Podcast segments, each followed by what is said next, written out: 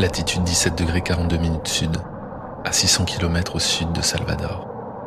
Thomas est en pleine bataille aux avant-postes. Ça partira jamais par devant sur ce vent des globes. Hein. Voilà, il y a toujours une situation qui, fait que tout, tout, tout se recolle. Ça fera un finish euh, haletant.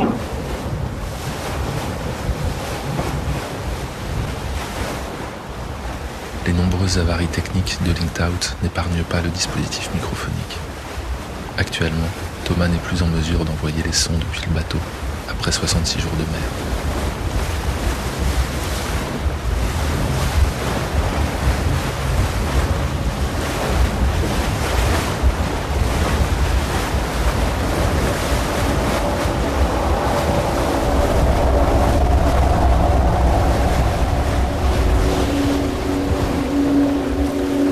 Si le système ne se remet pas en route, souhaitons bon vent à Thomas Ruyant.